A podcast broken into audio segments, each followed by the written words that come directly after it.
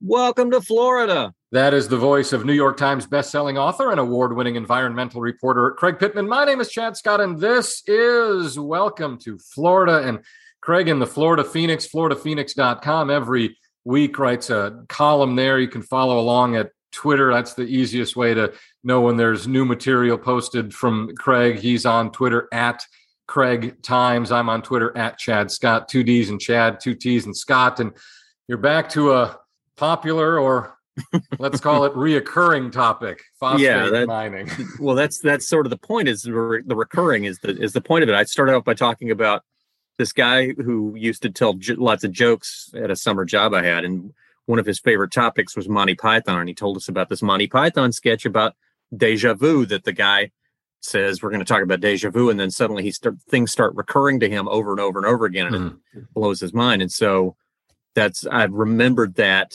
while reading that there had been another pollution notice sent out about an incident involving one of our phosphate mines, specifically its gypsum stack. There had been a tear in the liner.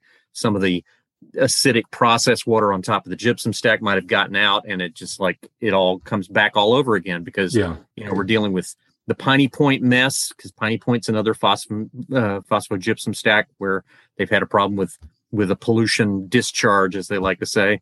We had the thing with the uh, the sinkhole that opened up underneath the gypsum stack at the Mosaic plant near Mulberry. The big one, of course, was in 1997, where they had a, a dike that failed and the acidic water cascaded down into a creek that flowed into the Alafia River and it killed everything in its path for mm. 42 miles. Uh, you know, not just fish, but also alligators and even trees on the banks died. And and it's just like it, over and over and over again. You know, the the the phosphate folks say, "Oh, we we're subjected to some really strict regulations." It's like, well, if you're subjected to really strict regulations, why you keep screwing up? Yeah. why do we keep having this sense of deja vu of living over and over again through the same phosphate pollution crisis. Yeah. So that was sort of the, the point. We talked uh, more in depth about phosphate mining in the Florida Springs episode from earlier this summer. That was a, a good one if you want to go back and, and listen to that. People who are fresh to this podcast or, or episode, Gypstack, real quick, uh, explain what that is. When they uh, dig the phosphate out of the ground and they have to process it in order to turn it into fertilizer. And in the processing, uh, they create a lot of waste. I think it's five tons of waste for every ton. I, I hate to interrupt you because I asked you a question. I'm going to interrupt you. Reading your article, that was the takeaway for me. That was the the mind blower. The waste to useful product is five to one. Five parts yeah. waste for one part phosphate fertilizer, which is just outrageously inefficient. Oh yeah, yeah, and and and because that waste is somewhat radioactive, mm-hmm. the EPA has said pretty consistently, not all the time, but pretty consistently that they can't use it for anything. They can't use it for building roads. They can't use it for building materials. They have to just stack it up. And so if you drive through central Florida, you'll see these big mountains 200 feet high. Well, that's the phosphogypsum stack. That's all the waste from the phosphate processing. Yeah, it's toxic. And, it's a toxic on, mountain. Yeah. Right. And on top of the mountain is are these ponds, you know, 80 acres or so in size. That's full huge. Of, the water that they've used in the process. And some of it they're able to recycle and use again, but some of it just sits up there and either evaporates or collects rainwater, which is what makes it really dangerous. Right. Or whenever it's the rainy season, leaks out. And there's, yeah. there's mm-hmm. a chance that they'll overwhelm the, the dike that holds it in and just start cascading out. Or in the, you know, as we saw in what was it, 2016, a sinkhole opens up underneath and sucks all the water down into the aquifer. And the the sort of the motivation for doing this column is Mosaic, which is, I think, the largest phosphate company in the world, wants to expand the gypsum stack that had the sinkhole under it. They want to make it, instead of closing it down, they want to make it bigger by 230 acres. So um, they're in the pro- permitting process for that right now. And uh, uh, some people have made it clear they're not happy about that. You can read all about that. An interesting um, background also on the history of phosphate mining in Florida that uh, I was yes. not aware of before reading Craig's latest article there at the Florida Phoenix, floridaphoenix.com. Well, uh, last week, I guess it was sea turtles. This week, Craig, we've got gopher tortoise. George Heinrich is a gopher tortoise biologist over in your neck of the woods. How'd you meet George and uh, wrestle him onto the podcast this week? Well, uh, gopher tortoises are a big topic for uh, environmental stories in Florida because they the places they like to live, this those sort of elevated sandy places, are good places to build houses. So an awful lot of gopher tortoises have wound up getting in the way of development plans, and uh, as a result, they have become a an imperiled species. And so George, being an expert, is someone I've consulted frequently on stories and columns writing about gopher tortoises. Let's get to it. George, let me start off by asking you uh, uh, about something that kind of blows my mind, which is how frequently do people find gopher tortoises and think they belong in the water? More often than you'd think. I hear about that monthly from different colleagues. Oh, Lord. uh, preserve personnel and so on that they found somebody who kept trying to put a gopher tortoise back into a lake or back into a bay or whatever, thinking that all turtles must be able to swim. Of course, we know that's not the case. Yeah. So, so tell us about the, the gopher tortoise, which I, for some reason I feel the need to say the lowly gopher tortoise, but it's not lowly at all. It's actually nature's landlord, isn't it? it, it is. It's uh, an imperiled species that uh, occurs in upland habitats throughout the uh, southeastern United States and uh, real sandy soils and, and xeric habitat, places where it can uh, get abundant grasses and low growing ground cover and fruiting plants uh, when they're in season, things like hog plums and, and gopher apple and, uh, and pawpaw. And it's uh, considered a keystone species uh, or ecosystem uh, environmental engineer in that it digs this extensive burrow system that provides shelter from extreme temperatures, fire, and predators for tortoises, as well as about 365 other species uh, range wide. So they're a pretty significant species in the uh, habitats where they're found. It is amazing the number of species that depend on its burrows. And if you've ever seen a gopher tortoise burrow and living here on Amelia Island with just the sort of uh, geology you described, George, the the sandiness and the you know the prickly pear and all these sort of things for the gopher tortoise to eat. Those burrows, you couldn't stick your arm down one and touch the the, the end of it. I mean, they not that you should even try and do that, obviously, but just to give some sense of how deep they are. These are not 12 inches deep or something like that. You can see to the end of them. Gopher tortoises, they are really built for digging. They've got the the claws and the long legs, relatively speaking, for a turtle. And uh, when you you see them digging, they can they really go to town in the sand. They do. They the burrows. Uh, the tunnel is actually quite long. You know, it varies with the, the individual tortoises. Some of them might be just eight nine feet down, but there's records of forty feet or so. Those Think are extremes. Jeez. So more more typical or average, I'd probably say it would be about a 15 foot burrow, and maybe the end, the terminus of it's maybe six, eight feet yeah. underground above the water table. Still, for an animal that's what 14 16 20 inches long maybe for a big one i mean that is an enormous enormous tunnel and you know you talk about people trying to put them in the water I have seen them on the beach here on Amelia Island. It is it is a rare sight, but it is uh, interesting when you see the tortoise on the beach, and, you know I, I, can see how tourists would think that um, you know not knowing any better they they belong in the water. But like we we found out in the the sea turtle episode, without the flippers, they're not going to do good in the water, and, and obviously they're they're not designed for that. In Florida, is their range the entire state? Um, they're found in all 67 counties. Of course, you know, when you look at these small maps and field guides, little range maps that are the size of a postage stamp, it looks like it's all over the state, but they're just in the appropriate habitats within the state. So things like scrub and scrubby flatwoods and longleaf pine, turkey oak sandhill and uh, xeric flatwoods and mm-hmm. so on would, would have gopher tortoise populations.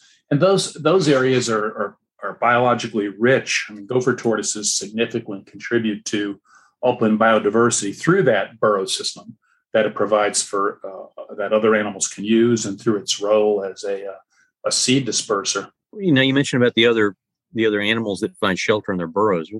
Are some of them also endangered?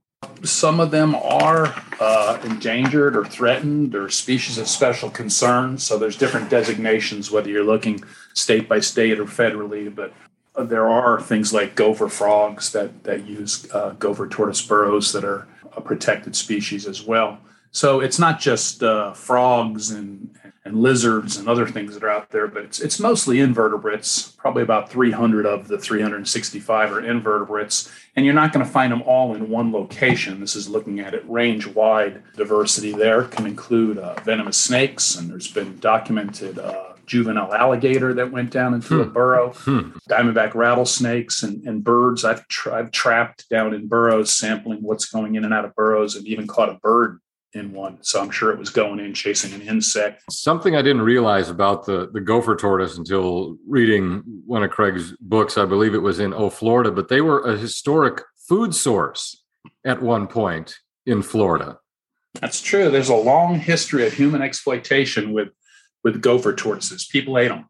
Well, they eat tortoises and turtles all over the world, but they ate gopher tortoises and they would use a, a, a wire, long uh, rod of metal with a little hook at the end. Then he'd run it down into the burrow.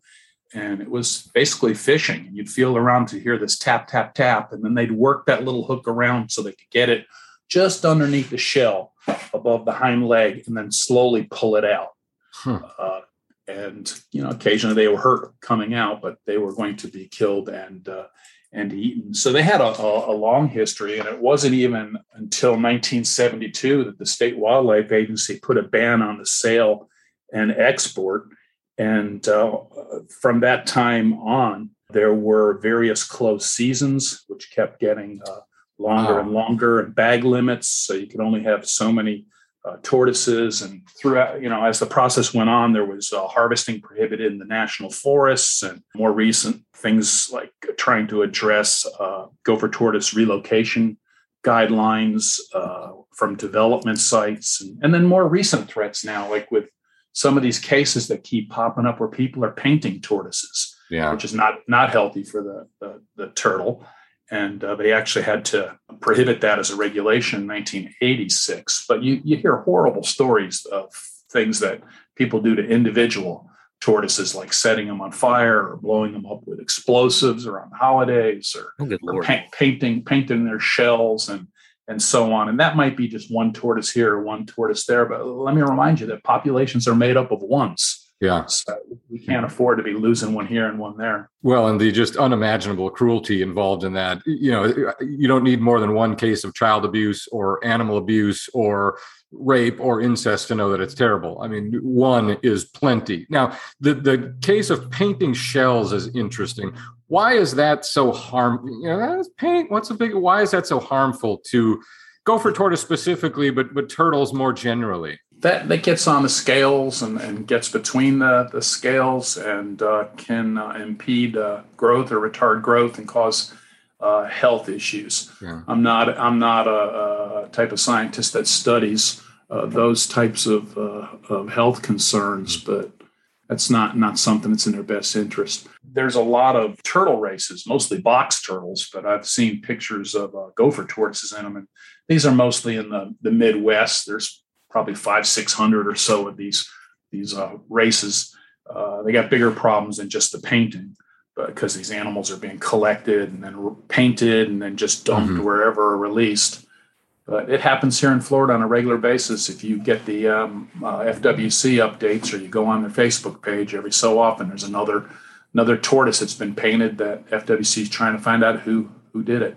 Yeah. yeah, I think the most recent was a couple of weeks ago where they found one that had been painted pink for no apparent yeah, I reason. saw that. Yeah, yeah, yeah. Now, uh, when Chadd was bringing up about people eating them, I think he was specifically talking about in the 1930s where people were calling them Hoover chickens. oh yeah, yeah. They were calling them Hoover's chickens. I don't know the exact quote, but uh, President Hoover had, was talking about the economy turning around and said uh, soon there'll be uh, two chickens in every pot and a car in every garage or something along that line. And so the only two chickens Floridians had were gopher tortoises, which were abundant at that time. and uh, any way you can prepare chicken, you can prepare uh, gopher tortoise. Really? So uh, up until uh, July of 1988, uh, you could still uh, harvest tortoises. It had a, a shorter, a long close season and a short open season and a small bag limit. But finally, under pressure from the Gopher Tortoise Council and other uh, conservation NGOs, the Fish and Wildlife Conservation Commission shut down the, the legal harvest. Which moves more slowly, the gopher tortoise or the state game commission people?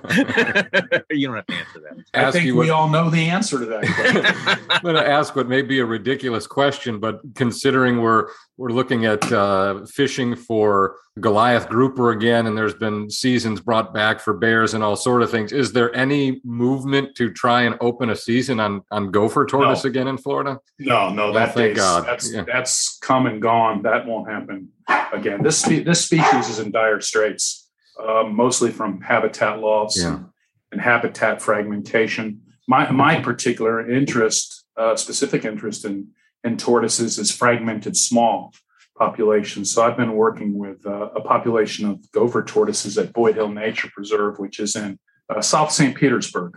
Uh, here on the Gulf Coast, and we've been working on on doing uh, surveys of tortoises and where they live in the preserve since 1991. Uh, it's a it's a small uh, population. Yeah. In the 90s, I marked about uh, 126 tortoises there, and by around 2000, I pretty much had marked all the ones I was coming across, and I had shifted interest and was working on or another species of turtle, diamondback terrapins. But in 2018, uh, we restarted the project with uh, Dr. Jeff Goessling, came down from Auburn University and started teaching at Eckerd College. And he's a gopher tortoise specialist, really bright guy. And we partnered up and we've restarted marking tortoises. And I think we're approaching 200 of them since yeah. June of 2018. And we've actually come across nine that I marked in the 1990s. Wow. wow. One, one of them that I had radiographed, took an x ray of in the, the late 90s. It had eggs and then a year or two ago, we X-rayed it, and it had uh, had eggs again. So gopher tortoises are like most turtles will continue to breed well into their later years. Yeah. How long do they live generally? Well, we can safely say 60 years. It's probably oh probably more than that. When somebody's had populations marked long enough, we'll uh, we'll get a better feel. Archbold Biological Station has, I think, some of the oldest uh, uh marked tortoises. I am fortunate to not see gopher tortoise every week, but a, a couple times a month for sure here on Amelia Island, where they are still all over the place despite all the development pressure. The day we are recording this podcast, yesterday I helped one across the street. So they're uh, around me and a, a wonderful animal to see. But you talked about them being imperiled. What are the population figures today compared with? Uh, where they have been in the past and, and should be in their historic numbers? That's a question I get asked a lot, and I'd be I'd be just guessing. I prefer to say I don't know the exact number. FWC has some estimates, but I don't know how accurate uh, those are. But clearly, there's been a significant loss in the numbers of of tortoises. You can you can go to places where tortoises used to occur, and they're gone. Mm-hmm. Uh, they've either been poached out or the habitat has not been managed properly. I mean, it needs to have prescribed fire and there needs to be thinning of invasive yeah. trees and eradication of, or control at least, of invasive non native plant species. Uh, those are the most important actions that could be undertaken to help gopher tortoise uh, populations. But their numbers are dropping and it's, it's habitat loss like it is for, for so many species. Mm-hmm. And for, there are for, rules, however, rules. okay, for development in Florida, there are rules, and whether or not they're followed or enforced are, are, are, two totally different subjects. But there are relocation guidelines for developers when they want to develop property with gopher tortoise burrows and, and gopher tortoises on them. What are those guidelines, and how are they uh, effective or ineffective in protecting the tortoise? So that's that's actually a big uh, question, and I'll kind of give a an overview. Back in the 30s and 40s, you know, 30s, 60s, it was pretty much do what you want. You could harvest as many tortoises as you want and and eat them. And then in the uh, late 80s, they started these uh, mitigation parks. The Fish and Wildlife Conservation Commission started mitigation parks. So developers would buy mitigation credits by uh, uh paying into a fund which helped purchase these preserves. There's, I don't know, eight or nine of them around the state. They have tortoises on them. Uh, a lot of them have, have this upper respiratory tract disease uh, that we were so concerned about in the 90s and 2000s and don't seem to be that much concerned about anymore. Tortoises are in pretty dire straits. So as these habitats or pieces of property are being developed, you would pay into a fund, and that would allow you to bulldoze over those tortoises and bury them alive. And uh, that was the best. That was an improvement over what was allowed before. So at least we were getting something. But it didn't take long to realize that we were getting a very small uh, return on this. I mean, we were there was a huge net loss of of habitat and uh, and tortoises as a result. Then in more recent years, they started doing these massive relocations. Used to be you could only relocate tortoises from 50 miles north up to 50 miles north or south of the site that they came from. That was increased to 100 miles north or south and ended up where tortoises could be coming from Daytona Beach and sent all the way over the Western Panhandle, as long as it wasn't more than 100 miles north or, or south. So lots of tortoises going to different preserves that are uh, authorized recipient sites. One of them that's had considerable success and has received a lot of tortoises is the Nokuse Plantation up in the Florida Panhandle, where uh, uh, Matt Aresco is working with a team to restore this habitat and and uh, reintroduce gopher tortoises. There's a lot of heavy poaching up in those areas and other rural areas back in the day. So I'm not sure if I answer the question the way you wanted, but sure. So when a, when a developer wants to put a condo up here, uh, and I, I spoke to a developer recently on Amelia Island in Fernandina Beach, and his parcel, his latest parcel, is a quarter mile from the beach. It's maybe three acres, and he said, "Oh yeah, I moved 42 turtles off this uh, property," and was proud yeah, of it. That's pretty high density. Uh, it was. It's, yeah, it's right it. next to a state park. So I mean, this was premier, primo yeah. Tortoise habitat. Where, and where did they move the tortoises to? I, I, have no idea, and I doubt that he knows either, because I'm sure he just called whatever state office that uh, handles that, and you know they came in, and I don't know, is there a tortoise wrangler, and they just yeah, round he, them up he, and put he, them on? A- yeah he knows the details of where they went because it's not just uh, make a phone call and it's taken care of. You've got a contract with a environmental consulting firm. Really? Have the property surveyed, authorized uh, uh, extractors to come out and, and, either trap these or backhoe these animals out. So you need a backhoe operator, and it involves permits and uh, recipient sites signing off. So it's it's he knows exactly what it cost them and. and well, I'll, I'll follow up with him for sure. I did. I I'm happy to hear. I guess it's that complicated and arduous how do these individuals do typically once they've been relocated? We've been relocating tortoises. We, the, the environmental yeah. community, have been relocating tortoises since the 80s. And, you know, there were lots of uh, failures and, and, problems but in the past, but they've gotten a lot better at doing this with uh, doing these these uh, soft releases instead of just taking tortoises in and dump them. Yeah. They'll have maybe a whole area uh, encased with hay bales or something and supplemental feeding or whatever might be be required. And then after so many months, they'll they'll take away the barriers and the tortoises can uh, can roam. The thing to remember, though, in the end, is after all that process and the tortoise is done, there's been a net loss of habitat, yeah. and all the other species associated with that burrow are, unless they leave when the construction starts, they're buried alive. Great point. Great that, point. Yeah, I was going to ask you about that. That that when they were paying to to pave over the the tortoise burrows, they were paving over the 300 or so other animals that were in there and they all smothered. That's right. And then when, when they relocate the tortoises, they're not relocating the other animals in the burrow. It's just the tortoises. Right. And I'm sure if they came across an indigo snake or a pine snake, something listed, they they would likely move that as well. But all that has to be approved by the state yeah. wildlife agency. Not to get too philosophical or bleak, but think about a society and a culture and an economic system whose solution to dealing with wild animals is to bury them alive. And imagine the suffering, the pain, the fear that these animals experience while they're being suffocated. They are living creatures, and humanity's or developers in Florida, our solution is to just bury them alive. So uh, we can now I'll, continue. yeah, I'll say that uh, I was involved with that when FWC came up with that uh, back around, I want to say that was in the late 80s. I was the co chair of the Gopher Tortoise Council at the time. We, uh, we ended up supporting that. uh, not because we wanted to support it, mm-hmm. but because it was 10 times better than what we were getting before. We were getting nothing. They just yeah. buried the tortoises. Now they're going to bury the tortoises, and at least there's going to get some mitigation parks. So that wasn't a, popular decision, but one that the board and I made that will provide the letter of support. But mm-hmm. didn't take too long before we realized that this this mitigation stuff is just a, still a net loss of, of tortoises as we of habitat as we talked about, and a lot of other species. So that happened uh, in the in the late '80s, and it's something I think about. You know, every once in a while, how many tens of thousands or hundreds of thousands of tortoises were actually buried alive just so that uh, some developer can make a buck. Yeah, and and we could get a new Walmart or a you know a new subdivision.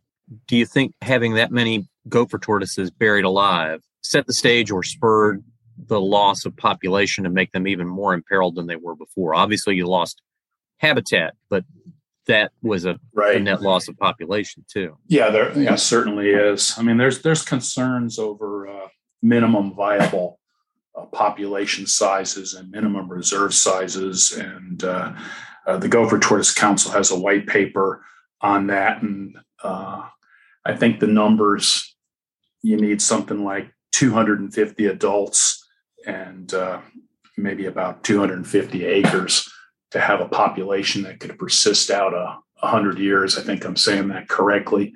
So some of these populations are uh, are much more valuable primary populations, and then some of these smaller populations uh, of less than 50 adults. Those are still important because these preserves provide welcome green space, particularly in urban areas where people can go in and, and relax and enjoy the outdoors, but experience gopher tortoises in the wild, even though it's a, a population of less than 50 and uh, it's possible sustainability is pretty uh, pretty limited. So I'm interested in these small preserves. Boyd Hill's not a tiny preserve in, in St. Pete, but it's it's you know it's got about 250 acres of uplands, but doesn't have 250 tortoises. You know, if you put some effort into it with prescribed burns and removing invasive oaks that are creeping in from lack of fire, and you get rid of the uh, various non-native species that are going in and uh, competing with the native forage species, then these populations probably have a have a chance. But what their real importance is, I think, is as an educational site for people to understand the importance of acquiring and protecting upland habitats, the importance of fire or various, uh, whether it's prescribed fire or an ecological process from a a lightning strike. So these are, are very important uh, uh, educational locations yeah. where these uh, secondary support populations uh, occur.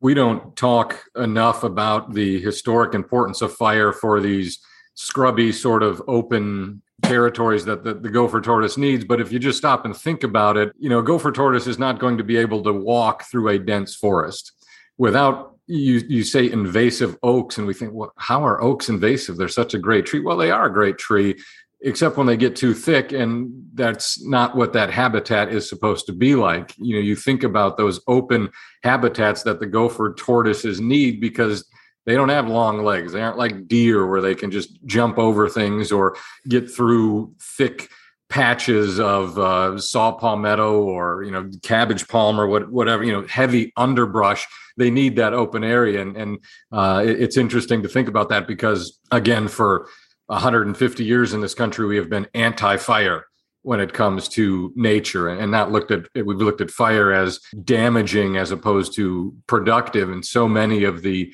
uh, ecological areas in, in Florida and the habitats don't only you know want fire I mean they need fire to yeah, specific habitats. Properly. So some habitats need fire, other habitats fires are very destructive. When you're thinking about tortoises, gopher tortoises evolved in dry upland habitats that were maintained by fire. But if you think about geometric tortoises, which is a, a highly endangered smaller tortoise species that lives in uh, South Africa. There's not a lot of them, maybe a thousand or something. I think I'm correct on that that number. They had fire go through a preserve and it killed a number of tortoises because those tortoises yeah. evolved in a habitat that did not have fire as an ecological uh, process. But in the case of gopher tortoise habitat, if you had increased frequency of prescribed fires, that would uh, restore and maintain the open habitat, cycle nutrients, and encourage growth of diverse tortoise forage species, uh, subsequently increasing uh, biodiversity. Yeah, yeah. It's a re- it's a really interesting uh, uh, relationship. Uh, speaking of relationships, talk to us a little bit about the social life of a gopher tortoise, how they find mates, and also do they battle rivals? yeah, well, they live they live in groups so you might have a, a, some males. There's usually a dominant male. You might have a number of uh, of females. It's not you know hard fast always this way, but generally there's a, a bunch of females and some males, and the uh, larger males tolerate, in my experience, smaller males up to a certain point, and they run them off. Uh, and that starts with combat. So they'll slam into each other. They use this long, extended bony projection underneath their chin. So it's like a like a shoehorn almost. Uh, a lot of tortoise species have them, and they're used for combat. And they'll slam into each other and then flip. You stick that horn underneath the tortoise and flip it over onto its back. So you might be out walking in the woods and you'll you'll hear this banging. I've heard this before, and follow the sound and find a couple male tortoises combating and uh, you might find the, one of them the loser on its back in the sun and it's defecating and it's hot and frothing from the mouth and supposed to leave nature alone but i take those tortoises and i move them into the shade and pour some you know pour some water over them and they will uh, uh, recover but you know in recent years we've learned that it's not just the males that fight i saw some combat one day and i waited till it was all over and they were walking away and i looked over and uh, it was two females so what had happened was I heard this noise. I went and found these tortoises. I watched from the distance. When one got flipped over, I noticed, hey, that, that one that got flipped over is a female. It had a flat underside. We call it the plastron, a shorter horn. It was a female. So the winning female came back and flipped her back over correctly and she wandered off. So I quickly went over and grabbed the other one, and it was a female. And a few years back, I saw some video at a Gopher Tortoise Council meeting of little juveniles, almost hatchling size combating, much like you'd see black bears or grizzly bear cubs uh, playfully fighting and, yeah. and, learning learning these skills. So this isn't not just limited to just the male tortoises, the adults. It's so interesting that the female came back and flipped her rival back over, so she'd be okay. Yeah, I like I like to joke around and say that you know the females will combat too, but they're much gentler about it. Uh-huh. Can they right themselves if they're on their back like that? They can, but not as easy as species with longer necks like uh, softshell turtles, which can flip right back uh, right back over. What are the population numbers like, and, and, and where are they found outside of Florida? I mean, I'm guessing Georgia, Alabama, Mississippi, South Carolina have populations as well. How are how are they doing and, and being managed there compared to what's going on in Florida? Well, as I said, they, they occur in six states in the southeastern coastal plain. So Florida and southern Georgia is their stronghold. Uh, they're listed by FWC, our state wildlife agency, as threatened in Florida. Each state has a various designation. They might be endangered in South Carolina. They only occur in very southern South Carolina, mm-hmm. uh, only as far north as Aiken, southern part of the state. Then they're in Alabama, Mississippi, and Louisiana. Very small populations, only in the toe of the boot in Louisiana. And then in Mississippi, where the uh, Tombigbee River comes down into Mobile Bay, so that's uh, Alabama rather, mm-hmm. west of the Tombigbee River and Mobile Bay. So that population plus in Louisiana is federally listed as a, oh, wow. threatened species. Mm-hmm. And it's been a candidate for years for federally listed as threatened range uh, wide. I'm not sure what the current last time I checked on that was a year ago, so I'm not sure what the current status is for that proposal. So they are in a lot of trouble uh, west of the Tombigbee River, very small distribution in southern South Carolina, course in Florida and even Georgia, which is rapidly developing. Those populations are severely threatened. So the best thing we can do for tortoises at this point is to purchase as much upland habitat and have it uh, connected I mean, if you if you purchase fragmented populations, that great, that's great. But if you can purchase a hundred acre piece that connects two other pieces, then that's that's a, a lot better situation. Mm-hmm. But and Florida wildlife, like a Florida wildlife corridor. Yeah, yeah. Which yeah. takes us back to a, an episode from the archives and, and why that idea is so important. Yeah, that'd be a great that'd be a great thing. But uh, I, I, really wish we started this wildlife corridor concept back in the 50s and 60s in Florida or earlier uh, now land is so valuable and so Yeah. difficult to connect all these pieces. But any efforts are, are worthwhile. Where can people go and see gopher tortoises if they want to see them? And, and what time of day is the best time for, for seeing them? Well, it depends upon uh, for time of day. It depends upon time of year. So you know, if you're going out in the summer, good time to go is in the morning or pre dusk, you know, later in the day. But in the colder months, you might have better luck finding them in the early afternoon. And then you know, there's you don't have to drive very far if you live in Florida to find a place with gopher tortoise populations. Any state parks with upland habitats probably have them. Nature Conservancy Yeah. preserves have them. If you're here in uh, Tampa Bay, or I'll speak about Pinellas County, where where I live. Uh, you can see them at Brooker Creek Preserve, or Weedon Island Preserve, right around the parking lot. Boyd Hill on the trails. Boyd Hill is one of the easiest places to see gopher tortoises because you just walk out and they're ten feet off the side of the trail, and they just Mhm. keep eating because they're used to people and bicycles. Last time I was there, I saw three of them in about an hour. Yeah. Yeah. My good days were somewhere around seventeen or eighteen. Wow. in, Wow. in a couple a couple few uh, hours, and we regularly see little hatchlings there, so they're they're Oh, breeding and doing pretty well. Up here by me, uh, Amelia Island State Park, Little Talbot Island State Park, and to reference another episode from the archive, American Beach. If you want to see gopher tortoise, go to Nana Dune at American Beach. You're not guaranteed to see one, but it's pretty likely. And, and like you said, what's great is they're out in the broad daylight. This is not like something you've got to uh, stay up overnight to see or wake up at four o'clock in the morning. They're, they're just out and Yeah. about doing their thing. No, it's, Uh, if it's you were- not hard to find them. If you were in Sarasota County, you'd go to like what, Myakka River State Park, probably. Yeah, any upland areas, uh, Manasota Key, um, Sarasota County has a number of great uh, preserves and parks, and several of them are uplands that have have uh, tortoise populations on them. Fort so Clinch, see them. yeah, here on the that? island is another one. Fort Clinch State Park here on uh, Amelia Island is another great place to to spot gopher tortoise. Uh, Egmont Key on the mouth of Tampa Bay. You take the boat out there and walk around, and the tortoises will be there when you get off the boat to greet you. Right. I've se- I've climbed up to the top of that lighthouse back when you used to be able to do that, and I've seen like forty plus tortoises at one time in the field below, like cattle. That amazed me when the when I went out to Egmont Key with my with my kids and their scout troop that there were so many gopher tortoises out there. You don't think of them being on an island, but there they are. A lot of a lot of tortoise uh, tortoise species living on islands. Of course, you know we think of things like Galapagos tortoises or Aldabrans in the southern uh, and the Pacific, but how they get to some of these these islands, you know, there's possibilities of them drifting out there, getting established, and, and I've read uh, where they thought that perhaps the ones on Egmont Key were introduced. Um, there's some old uh, herpetological survey work, a publication that didn't list gopher tortoises or box turtles.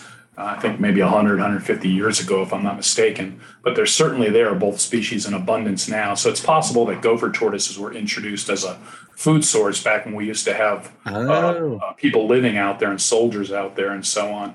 I'm not sure how that would play into the box turtles because those aren't healthy to eat since they eat poisonous mushrooms. But you know, maybe they were brought in as pets for the kids or something. I have no idea. They could have also gopher tortoises gotten out there on their own because tortoises are found occasionally floating floating in the bay. Wait now. Okay, so we've told people don't put them in the water, but you're saying they do show up floating in the bay sometimes. Mike, you know, how do they get there? I don't, I don't know. Maybe they wash in. I've, I've gotten rattlesnakes from like Lassing Park and uh, uh, different uh, city parks in St. Petersburg that we thought maybe washed in or got caught in the, the waves and current up like Weedon Island or something. So, you know, tortoises, gopher tortoises live in coastal dunes. That's one of the habitat types with coach whips and eastern diamondback rattlesnakes and so on. And just this week, I had a video sent to me by a, a friend and colleague from uh, Friends of Stump Pass State Park, and uh, there was a tortoise wandering around in the in the uh, edge of the water. You could see the tracks on the sand, kept going in and out, and finally, uh, some uh, I think a ranger picked it up and moved it back up into the dunes, and it went back to its to its burrow. So why they go in that water, uh, who knows? Okay, here's here's one for you because a lot of people will experience this. You see a gopher tortoise crossing the road, you want to stop, you want to help it across. What's the best way to go about doing that? Uh, the first thing I always tell people is safely park and get out of the car. There's people who are hurt and even killed trying to move tortoises off of roads. I've, I've come close trying to move a spotted turtle off a road in South Carolina, and when I got back, a truck went by. when I got back in, the guy I was working with said that you couldn't have slid a piece of paper between the mirror of that truck and my face when I was wow. picking up that spotted turtle. So it, it happens. Very, very dangerous. Um, but you get out of the car and pick this tortoise up, hand one hand on each side. Depending on the species, different ways to handle them to be safe. But you can grab a gopher tortoise on two sides and move it off the road in the direction that was going. If you move it back to where it was coming from, it's going to cross the road again. And so I usually amazing. take them Again, 20, yeah. 50 feet back in and let them go. Yeah, the one that I was trying to, to keep across the, the street yesterday, and I've, I've heard that before and I know that, and that's what I try and do, but there was this perfect natural area, bike path, no one going to bother you, but it was bound and determined to get across that street. So eventually I did move it across the street and it just kept going and it was fine. What, why are they so determined to stay in that one fixed direction? Well, they, they probably know that area, so it may have been crossing that road for 30 years for all we know. Yeah. And uh, yeah. trying to get back to its burrow, or maybe it's a certain time of year and it knows where a bunch of hog plums should be in fruit or, or mm-hmm. something. But they have this two and a half to three and a half acres they wander around. Most of their activity is very close to the burrow, but they can get a little distance uh, uh, from it.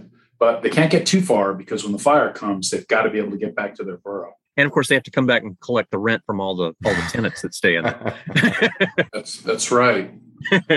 George Heinrich has been our guest. Gopher tortoise biologist. You can find out more about George at Heinrich Ecological Services. That's H E I N R I C H ecologicalservices.com. George, this has been a, a great conversation about an animal I dearly love and am fortunate enough to see all the time. Thank you so much uh, Thanks teaching for us more today. I, I appreciate it. Let, let me add one thing. I'd be remiss if sure. I didn't mention the sure. Gopher Tortoise Council. I encourage anybody who wants to learn about tortoises and tortoise conservation to go to gophertortoisecouncil.com. It's uh, been around since 1978. It's a group of researchers and land managers and, and general public that are concerned with protecting gopher tortoises in the world in, in which they live. We've got our, uh, our annual meeting. It's going to have to be virtual again, uh, 29th of October, but for a, a nominal fee, you can can register and then uh, listen to all these lectures. Uh, various specialists who know a lot more about their particular topics than I do. I'll be sure to link to that in the show notes for anyone who's interested. Thanks so much, George. Thanks, Thank George. Have a good much. weekend. Thanks, Craig. Take care. Thanks for inviting me. Gopher tortoise, like I've, I've mentioned, Craig, are one of these uh, imperiled species that I am able to see regularly here uh, on Amelia Island, adding so much to the richness of of life here. Like the wood stork is another one I see all the time, and you know, really take for granted that obviously not everyone does. You know, you're rolling around yeah. in Orlando, you're not going to see those, and it's a, a real treasure and, and memory when when a lot of people do see them because they are rare compared to what it used to be. Oh, absolutely. Well, I was camping with my with my kids and their Boy Scout troop once, and we actually had a. There were several gopher tortoise burrows around, but one actually came out and crossed through the campsite, and uh, the kids were just absolutely fascinated. Uh, unfortunately, then they tried to follow it, and it really picked up speed at that point. I didn't I don't guess I realized yeah. how fast a tortoise can move. they do go faster than you think, and they are not afraid of people. You know, you could you'll walk by them and they'll duck mm. into their shell, but you know they do not have a, a, a, great fear of of people like deer or something that would be incredibly skittish around people. Now, if you do pick one up and try and move it across the road, uh, it will hiss but it's not going to bite you and it'll flail. It's have you had one pee on you though? I've not had one pee on me. Fortunately, okay. I've had you know they thrash around a little bit and, and might scratch you a little, but an incredibly beautiful animal uh, and and a, a, again like we've talked about on, a, on a number of recent uh, episodes here with the, the sea turtles and the manatee, one of these species that make Florida what it is absolutely. Yeah, what we were talking at the beginning though about uh, when I think we I don't think we started recording yet about George and I were going out to find a, a gopher tortoise for a photographer who was t- taking pictures. It was John Pendergraph, the guy who shot the photo on the cover of Cattail, uh, okay. Panther. Mm-hmm. And we found a gopher tortoise and picked it up and brought it to John to take a picture of. And he had set it up on this special sort of setting so it looked like it was in a studio mm-hmm. like a mm-hmm. photography studio getting a glamour shot yeah. and uh, uh, the gopher tortoise did not look happy to be there and uh, promptly peed over the entire set we're like okay you, you've registered your objection thank you welcome to florida Welcome to Florida.